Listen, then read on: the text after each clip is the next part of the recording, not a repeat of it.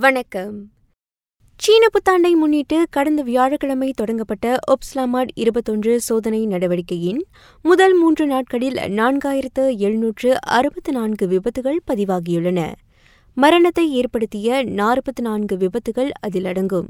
அக்காலகட்டத்தில் நாற்பத்தி ஆறு மரணங்கள் ஏற்பட்டுள்ளதாக புக்கிடமான் போக்குவரத்து புலனாய்வு மற்றும் அமலாக்கத்துறையின் இயக்குநர் கூறினார். சாலை விபத்துகளில் மரணித்தவர்களுள் அறுபத்தொன்பது விழுக்காட்டினர் மோட்டார் சைக்கிளில் பயணித்தவர்கள் என அவர் மேலும் கூறினார். இதனிடையே கடந்த மூன்று நாட்களில் ஐந்து புள்ளி எட்டு மில்லியன் வாகனங்கள் வடக்கு தெற்கு நெடுஞ்சாலையை பயன்படுத்தியுள்ளன. எல்பிதி மற்றும் கேஎல் கராக் நெடுஞ்சாலைகளில் ஒன்பது லட்ச வாகனங்கள் பயணித்துள்ளன. இவ்வேளையில் பொதுமக்களுக்கு ஒரு நினைவுறுத்தல். வாகனங்களில் பயணிக்கும் பொழுது சாலை பாதுகாப்பு விதிமுறைகளை பின்பற்றுமாறு காவல்துறை வலியுறுத்தியுள்ளது. சாலை விபத்துகள் ஏற்படும் வகையில் விதிமுறைகளை மீறுவோர் மீது கடும் நடவடிக்கை எடுக்கப்படும் என புக்கிட் அமான் எச்சரித்தது.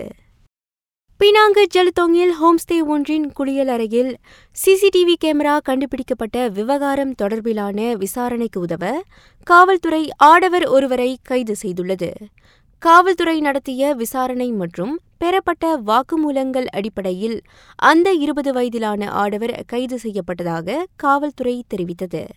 விசாரணைக்கு உதவும் பொருட்டு அவ்வாடவர் நான்கு நாட்களுக்கு தடுத்து வைக்கப்பட்டுள்ளார்.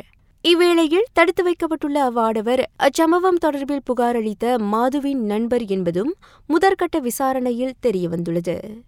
தங்கும் விடுதியின் குளியலறையில் காற்று சுத்திகரிப்பு கருவியில் கேமரா பதுக்கி வைக்கப்பட்டிருப்பதாக நேற்று பெண் ஒருவர் காவல்துறையில் புகார் அளித்தது குறிப்பிடத்தக்கது. நாட்டில் கடந்த வாரம் மூவாயிரத்து அறுநூற்று முப்பத்தொரு டெங்கி காய்ச்சல் சம்பவங்கள் பதிவாகின. முந்தைய வாரத்தை காட்டிலும் கடந்த வாரம் பதிவான டெங்கி சம்பவங்களின் எண்ணிக்கை குறைந்துள்ளதாக சுகாதார தலைமை இயக்குநர் சொன்னார்.